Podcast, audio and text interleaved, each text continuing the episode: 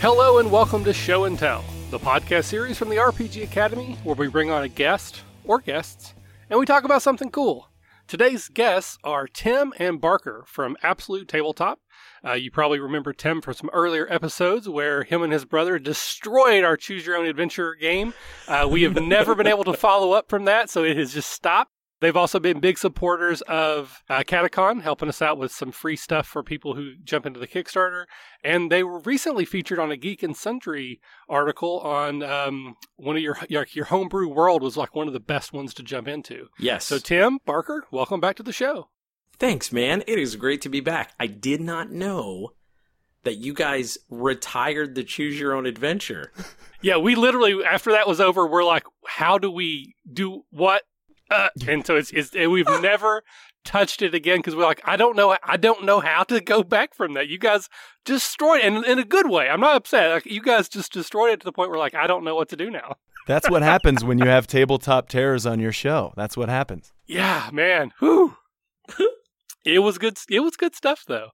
Thanks, man. Awesome. So I said welcome back to the show, Barker, but this is actually the first time you have been here. So, Tim, what do you do for Absolute Tabletop? And then we'll go to Barker. What do you do for Absolute Tabletop? Oh, for sure. So, I think if I had to choose one role, I would say I'm kind of the art director, whereas everyone at the company, we act kind of like a band more than anything else, where we all have direct creative input. And a lot of times, we'll make sure we have full buy-in from everyone before we move forward. But I would say if I had one main thing, I work with the artists to make sure that the art is cohesive and matches the vision of each project. And then I also do Photoshop work myself, designing elements and logos and things like that. So that would be kind of my main thing. And then I also do some writing. All right. And then Barker, how would you describe what you do? I would say same thing as Tim, except for he comes up with all the ideas and I will take credit for them. That's my number one. Hey, that's my job over here. Now, we all do a lot of writing, and my thing is the Be a Better Game Master supplement line at Absolute Tabletop. It's this kind of more system agnostic, inspirational, GM oriented type of supplements, and that's kind of where I draw my creativity and input myself into the AbTab work is through the system agnostic, fun, flavorful stuff in that writing. I was just going to say, one of the things that Barker does as well that he didn't mention that I'm so happy, and I speak for all the rest of Absolute Tabletop when I say we're glad he does it, is he takes care of all of our books and budgeting and financial stuff, which I want to be the guy who draws and does art and writes. And so he is awesome to take care of all of that every single month. And so that is also a huge role that he plays, is making sure that we're all adults who pay our bills. I hope my mother doesn't listen to this because then she'll know I've become her. So that's really important to me. So if people want to check out sort of the whole of what you guys do, where should they go? Is that absolutetabletop.com? Yeah, I'd say absolutetabletop.com is the best place to start. And if you are interested in getting a free sample of Barker's latest release, it's called Be a Better Campaign Master, Book One, Building the World. There's a free sample. Now, you have to sign up for an account on our website. That's just because it's the only way we know how to deliver PDFs to people. But it's free sample. Go get a copy, and you can see exactly what Barker's talking about. I think that's a fantastic place to start. Now, specifically, the reason we want to have you guys on today for today's show is you are currently running a Kickstarter. From what I understand, this is your first foray into the Kickstarter world. And it is for Oath of the Frozen King, an adventure kit. So it's not actually a module, and we're going to get into what that means in a little bit. But as of this recording, you guys are at 4,703%. So this tells me one of two things. One, there was a lot more excitement about this project than you anticipated. Or two, you suck at setting goals. The answer is yes. The answer is yes. No, so clearly this has been probably above and beyond your expectations. It seems like it's a very cool thing. I think that's why there has been so much response to it. Hopefully there's some people that are listening right now who maybe haven't heard of this yet. There's going to be a really short window. By the time you're listening to this, there's probably only a day or two left before the Kickstarter will be over. So please hit the link in the show notes. Go over, just go to Kickstarter, search Oath of the Frozen King, and it'll come up. So I'll start with you, Tim. What is Oath of the Frozen King? Oath of the Frozen King is something that we're calling an adventure kit. And what an adventure kit is, it's everything you need and nothing that you don't to run an adventure.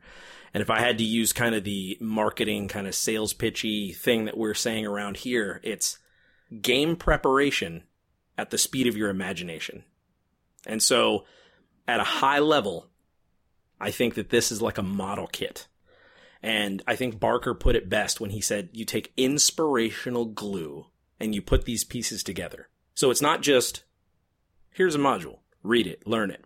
It's, here go the pieces. How are you going to put it together? What locations? What NPCs? What plot hooks from the quest generator?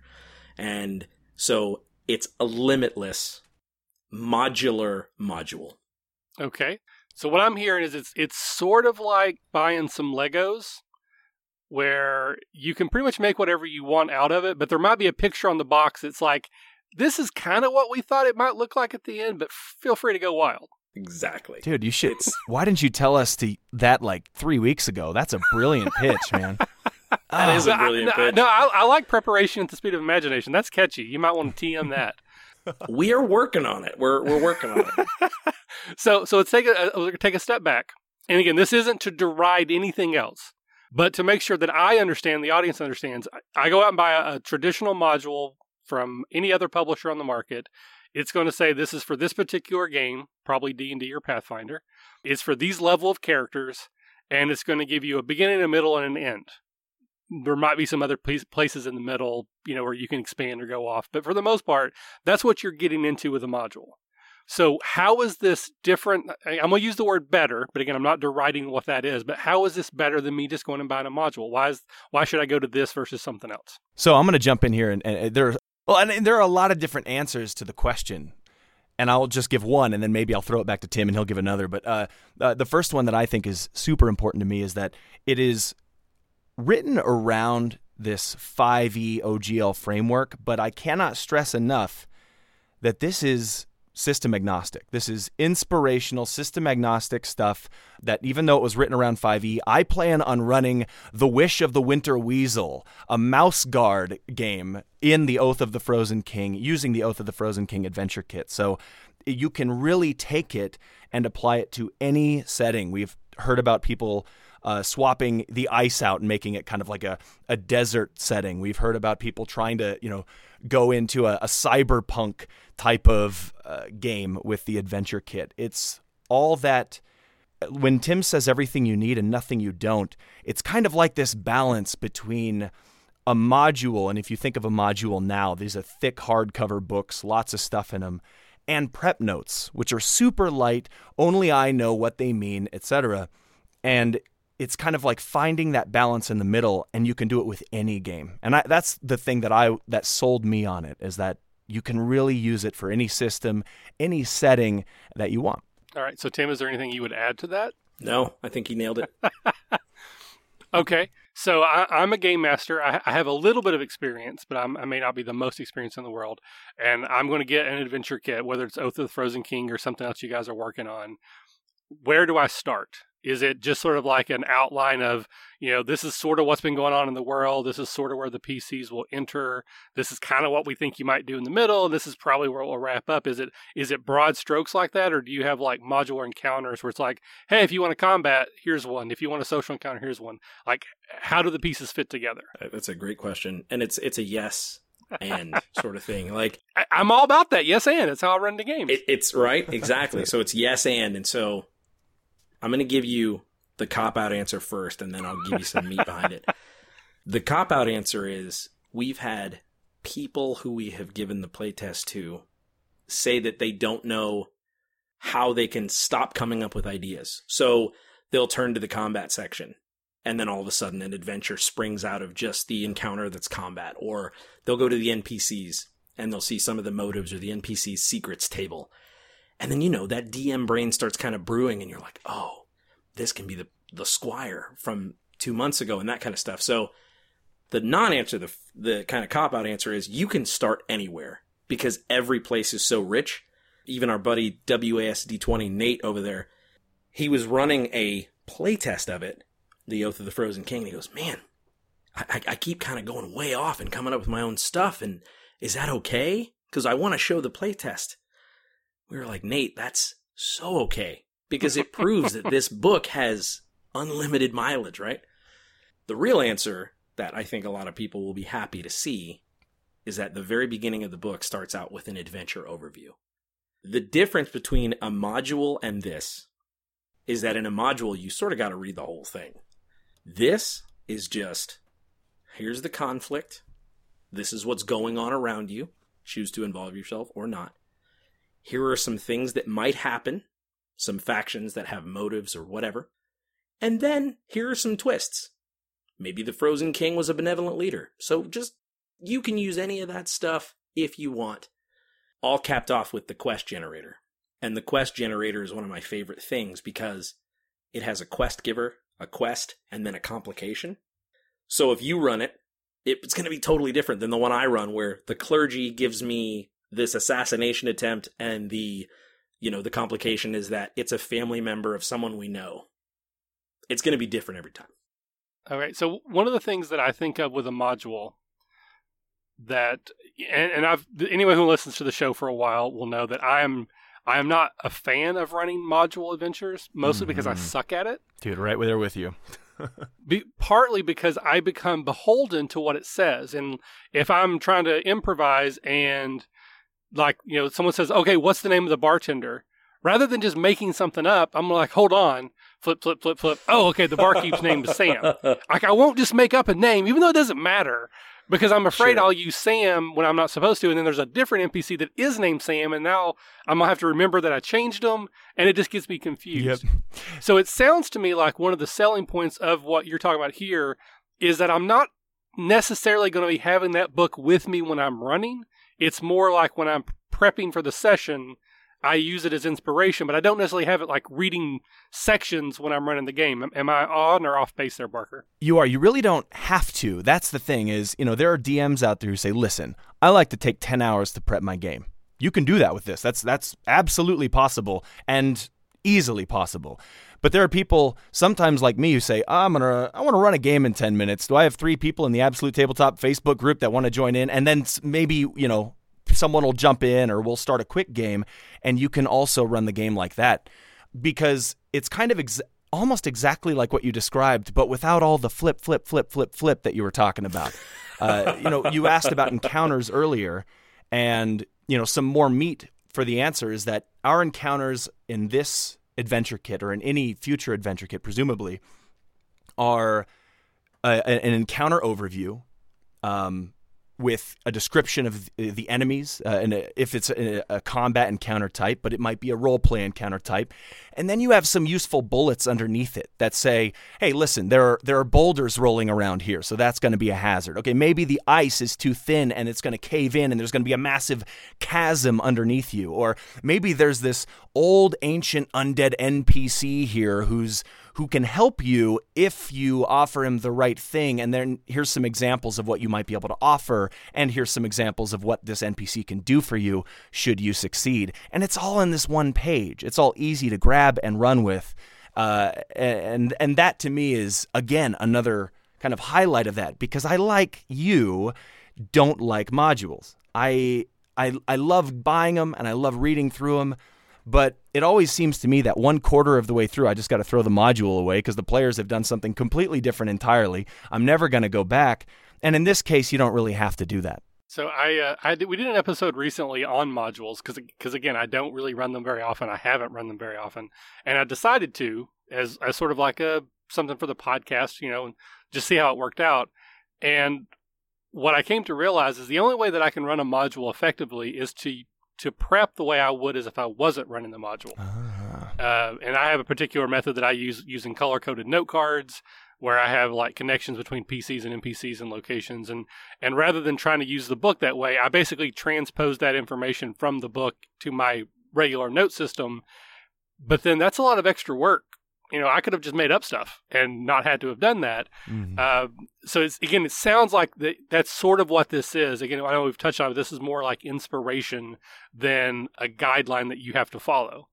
So my question now is, The only thing that I guess my fear is one of the things that people tell newer DMs. Like, I've never DM'd before. I watch Critical Role, and I'm like, oh, God, I want to play this now. So I grab up 4 friends, and I have no freaking idea how to run a game. Modules are often designed where they're very hand-holdy, and they kind of lead you through the adventure until the players have done something stupid, and now you have to throw the book away. Do you think this adventure kit would be okay for someone who's never ran before, or do you need a little bit of experience to really get your money's worth? So one of the things that we intentionally did was put some breakout boxes throughout the book to sort of remind you of the story points, which I think would be really helpful for beginners. So as an example, if you go to, say, for instance, the encounters, while you're kind of flipping through that, if you spent just a little bit of time in that beginning section, the adventure overview, there will be some reminders with some basic information that I think is usable tips for any game master. Things like, which one of these encounter locations would be the most conflict-driven for one of your players? Or is there an NPC whose beliefs would be at odds with one of your players right now? I think that would be really helpful for new players because they don't have the hang-ups of a lot of DMs who maybe, like me, for a long time, weren't as collaborative as I could have been. And so for me, the reason why I love the adventure kit, and I think it's super easy for people of any experience level, is because it gives you just enough of that core conflict or that piece to inspire you so that it becomes a back and forth. So it can sort of unfetter new players and just go, hey, sit down, don't be afraid, and just run this encounter and see what your players gravitate toward. And then when they do, and they mention, oh, well, I think maybe the Frozen King could be, he could rise again, and perhaps he's exactly what this nation needs. Okay. Now maybe go back to the twist section and see if one of those works. Or maybe go to the toolbox in the back of the book and maybe pull in an encounter out of that. So I think it could be useful for players of any skill level. What do you think, Barks? I agree completely with that, and I think that just a small addition is that learning the rules of a game system is hard enough. You shouldn't have to worry about coming up with a cool story too. And that's kind of where this comes in a lot of different ways, is it allows you to use your creative mind, because you are creative. If you're listening to an RPG podcast, you're creative, you've realized it, and you want to run games. And this, an adventure kit will play off of your creativity. It won't show you, hey, this is creative, use this. It will say, hey, let's work together. Let's meet in the middle here.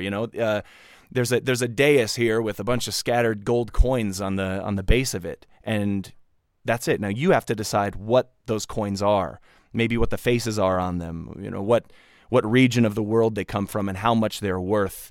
They're just little things that you can grab and run with, and not have to worry too much about while you're playing a game system. Many of which are. I was reading a DMG, a Dungeon Master's Guide, in the airport, and this guy next to me said, is that a statistics textbook? And I just cracked up laughing. I couldn't stop. It was some of these rule sets are incredibly difficult, so to worry about a story on top of that is just, it's too much. I think it's difficult to conceptualize what exactly this is without just keep comparing it to a regular module. And whether that's fair or foul, that's my brain keeps trying to figure out, okay, is it like this or not like this, and through different aspects. So to kind of keep going along that line, you go out and you buy a module, we'll say for 5th edition, because that's kind of what this is written around to start. It says you're going to start with level 1 characters and you're going to end with level 4 characters. Is this an adventure, because it's an adventure kit, or is this like a campaign? Is it both? Where do you see people starting and stopping with this particular Oath of the Frozen King adventure kit? Ooh. First of all, I don't think it's foul to compare this to an adventure or a module, because this was birthed out of the fact that we didn't like running modules. And like you said, it's not to disparage that in any way. Just one of our biggest mantras here at Absolute Tabletop is we make what we'd use. And this grew out of the fact that we wanted to run games more often, but just if I want to run 2 games in a week, I don't have 4 hours of prep for each one. So which one suffers? What if neither had to suffer?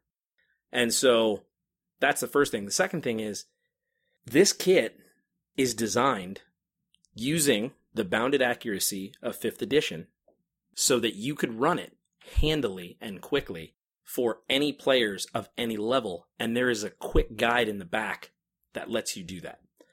Without getting too crunchy, if you know your 5e, you know that your bounded accuracy is basically just your proficiency bonus going up, and then the monsters do more damage. Almost everything else kind of stays the same. Your armor classes stay roughly the same, your hit points, depending on the challenge rating of the creature. So what did we do? Took the nuts and bolts of that, traps, all that stuff. So any mechanical stuff for 5e, which there is some, with a ton of inspiration surrounding it, it's turnkey. All you have to do is look at the box that says, okay, players level 1 through 4, now this monster should do about this much damage, and should have about roughly this many hit points, that kind of stuff. We've had people who have said, hey, I'm going to run a campaign out of this thing, because there's so many different avenues you can take it. So I think it's kind of, again, the cheat answer, which is it's built to do whatever you want. I think the trouble's going to be deciding what you want to do with it. The meat answer, I would jump in and say one shot to trilogy. If you're going to measure how long you're probably going to take running this, if one shot to trilogy before the game explodes outwards and your characters go off in a different direction that's led or kind of inspired by the adventure kit. But yeah, it blows my mind that people say campaign. I'm like, wow, okay, awesome. So again, clearly 4,000, almost 5,000% funded. Right now, there's 802 people that have already given you some money because they are excited about what this is. And I would say through our conversation, people are already in or they're out. Like they want to know more about it, or they've already turned us off. So let's get into the Kickstarter specifically itself. How much is it going to cost me to check this out? What do you want to do, Barker? Do you want to go with the one that we think they should do, or do we want to just go through one by one? Well, what I always like to do for any Kickstarter, like if I'm personally interested, I say what the cheapest way I can get in, what the most crazy thing that they have on the board, and then where I think I'm going to pledge. So let's start with the lowest. Like, what's the cheapest way I can get in and check this thing out? Barker's the money guy. I think this should be his.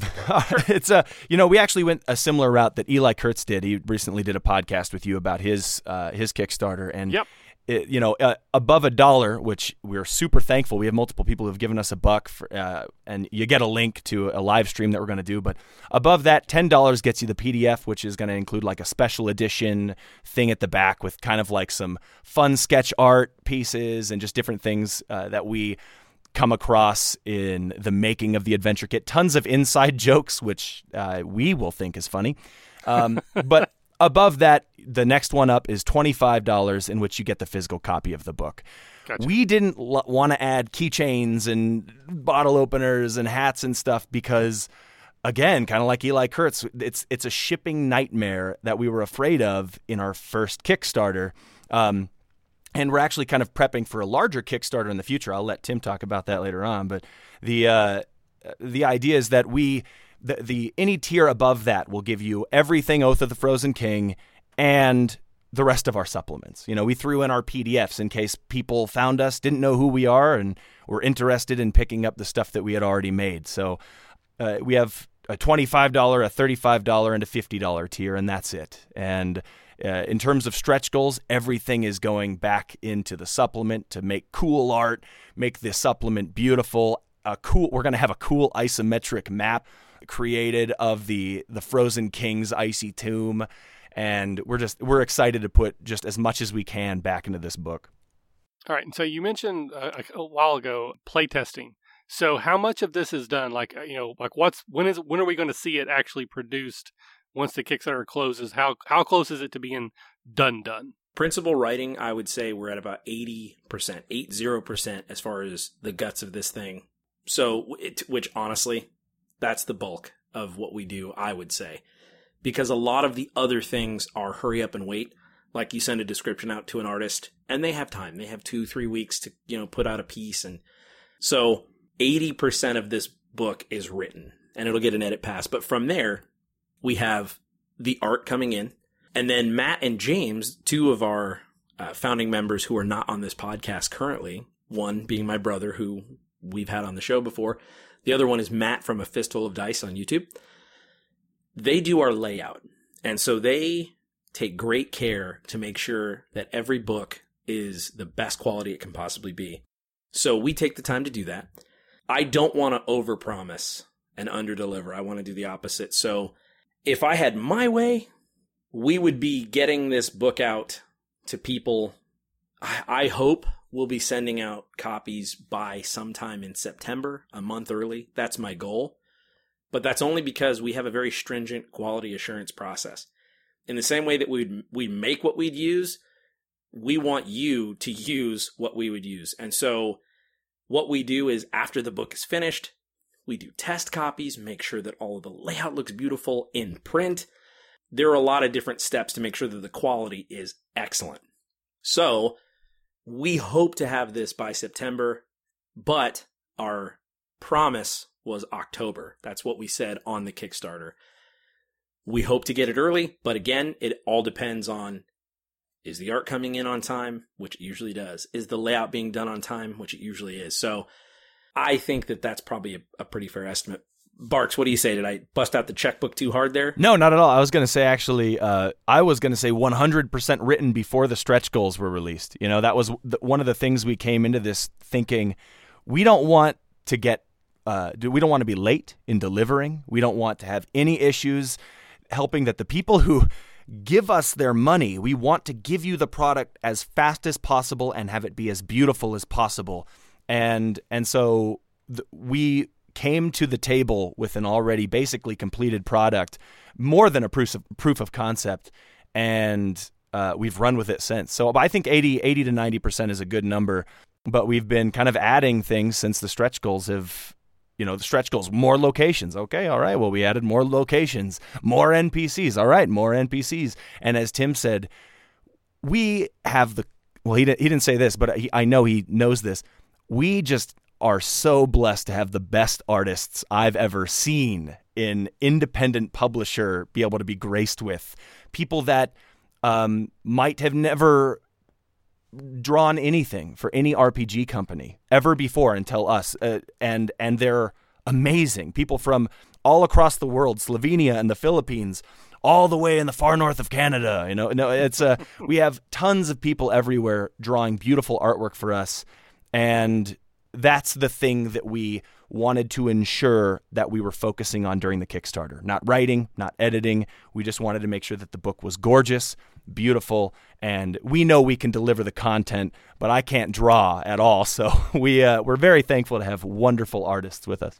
So I'm looking at your campaign now, and you smashed through all your stretch goals. The last one that I see is for 20,000. Are there going to be any more added, or is that pretty much done? Everything now is just going to go back into future projects, or do you have like another stretch goal that might come out if we hit 30,000?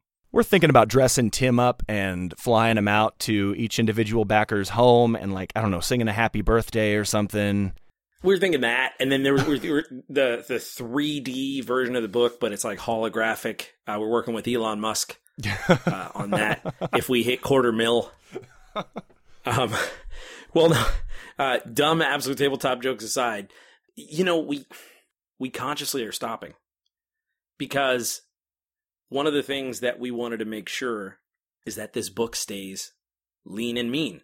If I tell you that it's everything you need and nothing that you don't, and then I add 5 and 7 and 12 more NPCs, on paper, that seems cool. But at the table, I'd much rather give you 6 solid NPCs.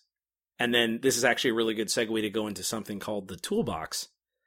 But I'd rather give you the tools to generate your own NPCs simply and leave the book very, very usable and make sure that it's still that small to medium-sized kind of flexible book you can bring, you know, to a Starbucks, fold it open, and write down your campaign notes without having to heft around this tome that's the size of Kingdoms of Kalamar, you know? No, and again, to be clear, as someone who has ran a couple Kickstarters myself, though for a product, there should be no shame. And I feel like sometimes there is. There should be no shame in doing better than you expected and then reaping the rewards of that. You know, if I go to, you know, I go to Walmart and I create a game or a toy and it sells 1 million copies, I don't necessarily have to go back and change that toy. I've created something people want. They bought it. They paid me. I made 27 cents per, whatever it is. So don't feel any shame of going, no, if we get to $50,000, we've made $20,000. Good for you. You're living the dream, guys. You're doing what all the rest of us slobs wish we were doing. That's so difficult for people like us. A lot of people don't know, like, we are four dudes who have full-time jobs elsewhere, have spouses or fiancés, families, and we're, this is still our hobby in a lot of different ways. And so this is definitely breaking new territory, but we like to bring that grassroots RPG supplement to the people. I don't know. That's going to be our new thing, right, Tim? You're going to develop grassroots. That. We're bringing it to the people. We're bringing it. Well, and I want to say too, to that end, one of the things I can say this, I can tell you, I have no shame in this. Any book that's made a profit, that's how we grow. That's how we pay these artists what they're worth, and that's how we make better books of better quality and higher page counts. Is, we understand small measured growth. We understand that it's not about drawing a paycheck now. I mean, to make a better book, to make a book that people look at and don't know that we're four dudes doing this in different parts of the United States as a side job. The way that you have to do it is you have to funnel that money in. So honestly, if we do, and like you said, if we do make 20 grand, I promise you, we're already plotting as to how we can make our first board game or our first, like, what is this seed money for? Not like, hey, all right, got myself this brand new flame retardant yacht. It's like, no, what is the next Absolute Tabletop product that we couldn't make otherwise that we would use and hopefully other people will like, if that makes sense? No, again, absolutely. I just want to make sure that you guys understand that you don't have to feel embarrassed by making money. If you've created a project that people want to pay you for and you deliver what you promised, more power to you, brother. I love you. That's good advice, man. I love you. I love your podcast. I love awesome. Mikhail. He's my favorite gnome. So the Kickstarter ends May 31st. What time? That's a good question, man. We've been counting down the days. I honestly, this is our first Kickstarter. I assume it's at midnight, but I can tell you. Well, you said that when you launch, you tell it when you want it to end. So somebody picked a time. I'm sure it was me. Here we go. This project will be funded if it reaches its goal by Thursday, June 1st, 2017 at 11:49 a.m. There you go. Okay. We launched at noon 30 days ago. Right. So, will it have been 30 days ago? So since I don't know for sure when this is going to come out, that's the countdown clock for anyone listening. June 1st, 11:49 a.m., I assume Eastern time? Yes. For as little as, if I remember correctly, $10, you can get a PDF. Yes. $25 gets you a hard copy. Now, is it a hardback book or is it softbound? Softbound, because frankly, we thought it would be cheesy to have such a small, flexible, like, hardcover. We're like, we don't want it to look chintzy. We don't want it to look funny. And what's your, now since you've added all this stuff in, what kind of page count are you looking at? What do you think, Barks? I would, without putting down any promises, I would say... Oh, absolutely. Yeah, guesstimates. Yeah, I would say hovering around 60 pages, somewhere around there. Now, if somebody wants to go, you mentioned some people are doing play tests, like where can they go to see this in action? Or maybe people have done reviews. Do you have YouTube channels or streams that people can check out? You said this was going to come out in a little while, right? Basically, when we're recording it, we have a little bit of time because one of our next updates... I think we're trying to focus on highlighting all those, basically making the update. And this was Barker's idea. I think it's brilliant, is taking all the games that people have run and just making the update like, hey, here goes a list. See what all these people did. So maybe, I don't know, Barks, you think this is a good reason to actually make that a reality? Yeah, I think so. I think the first thing you'd want to do, especially if you're interested in seeing what people have done, is join the Absolute Tabletop official group on Facebook. That's where people post their games. That's where you'll see like the RPG YouTube channels that a lot of the people in our community run. They've run those games. People like Nate from WASD20. We're expecting Dungeon Master Johnny to be running a game soon. Chris Wilhelm from Drop Dice is going to be running games. We just got a lot of people running Adventure Kit stuff. When you sign up for, I'll pass it to Tim. Well, here's the thing, too. I want to just mention there's a really cool dude in the group named Jarl DM, our buddy Lloyd. He has run, I think he holds the record for running the most games using the adventure kit. And he flips to that section that I was talking about called the toolbox. Because in the toolbox, there's a location generator. It's nice and compact, but it's super robust. There's a monster generator. There's a trap generator. There's an NPC generator. It's like, it's loaded. So what he does is he just flips to the back. And I'm actually going to read you a quote from the Kickstarter because I think it's probably my favorite quote about it. He basically says here, Lloyd Collins, Jarl DM, he says, this kit, oh, of course I scrolled down. I was doing so well too. I hit the button on my mouse. That's a weird quote. Yeah, that's it. Quote. Wait, he actually said, "Rawr, yarr." He says, with just a bit of reskinning, this kit became a gritty Viking game, a Dracula-inspired one-shot, a futuristic exploration of artificial life, and an ancient Egyptian treasure hunt, as well as a cyberpunk heist. So he has run all those games just using the toolbox and some of the reskinning of the other pieces of the kit. Looking at the Kickstarter right now, you have 10 updates currently. So I assume if there's 11th out by the time you're listening to this, that would probably be the one with all the links to all that kind of cool stuff. There's also a lot of other places you can go. Again, absolutetabletop.com, the Facebook group Absolute Tabletop. You also have a Tabletop Terrors YouTube page. Is there a lot of crossover between that and this, or are those kind of separate things? I'd say there's definitely a lot of crossover. You know what it is? The YouTube channel for us is like a side project. We can do whatever we want and just, you know, do our thing, but it all links back to, these are my brothers, Barker, Matt, my actual blood brother, James. It's like Absolute Tabletop's home, but, you know, sometimes I visit Tabletop Terrors. Okay. So anything that you want me to link into the show notes, just send them to me, whether it's emails, YouTube pages, Twitter handles, whatever. Just shoot me all of that, and I'll put all that into the notes. That sounds great. Yeah, cool. I think if there was anything major, I would say the Absolute Tabletop Facebook group, welcome.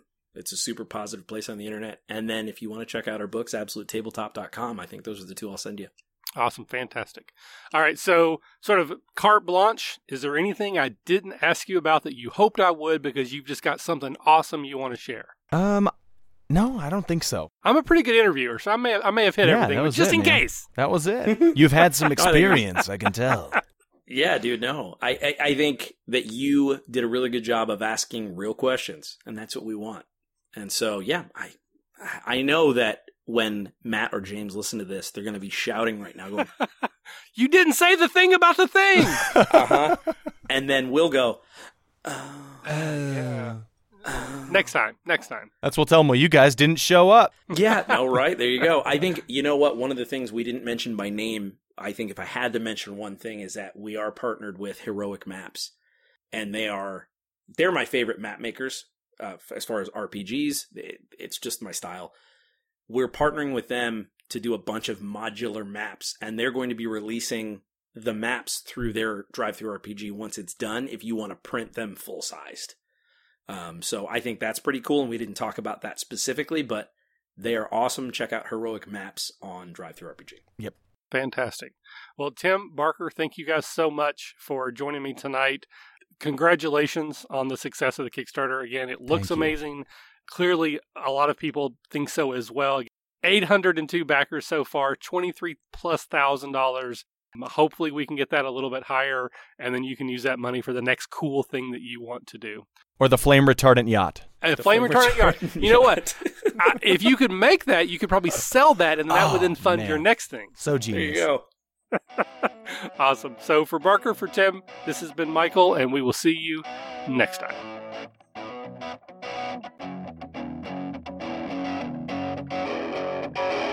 Thanks for listening to the RPG Academy podcast, the flagship program of the RPG Academy Network. If you enjoy what we do here, then please check out therpgacademy.com and visit our site partners for additional entertainment and gaming advice. We do this out of love for the hobby and for you, our fans. The podcast and site content will always be free for you to enjoy and utilize. But we do have expenses related to the show. If you'd like to help out in any way, please visit patreon.com/therpgacademy and check out the rewards we are providing for your monthly pledges. We use all funds that come in to improve the show and give you better content and quality. And if you don't have the coin to spend, don't worry. You can still help us out in many ways. You can subscribe to our show on iTunes and/or Stitcher Radio. You can leave us a 5-star review. Also, if you clear your cookies and you visit Amazon or the DriveThruRPG site through our portal, we get a small percentage of what you pay, and it doesn't cost you anything extra. Just like any RPG, our site works best with open lines of communication. We love talking with our listeners about everything. Please contact us with any questions, concerns, and comments that you have. We also love to hear feedback and experiences from your own games. You can email us via podcast@therpgacademy.com and reach us on social media, such as Facebook and Google Plus @therpgacademy. But Twitter is usually the fastest way to reach us. You can find my favorite co-host, The Caleb G, @TheCalebG. And you can find my favorite co-host, Michael, @TheRPGAcademy.